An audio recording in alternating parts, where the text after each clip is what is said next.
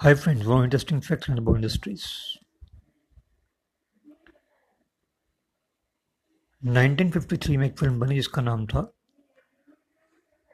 दो बीघा ज़मीन उसमें बलराज सानी और निरुपा राय मेन रोल में थे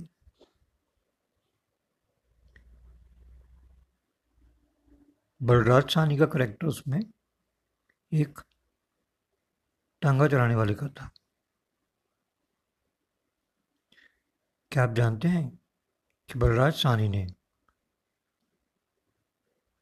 उस करेक्टर को जीने के लिए या जीवंत करने के लिए बॉम्बे की सड़कों पर घंटों टांगा चलाया था?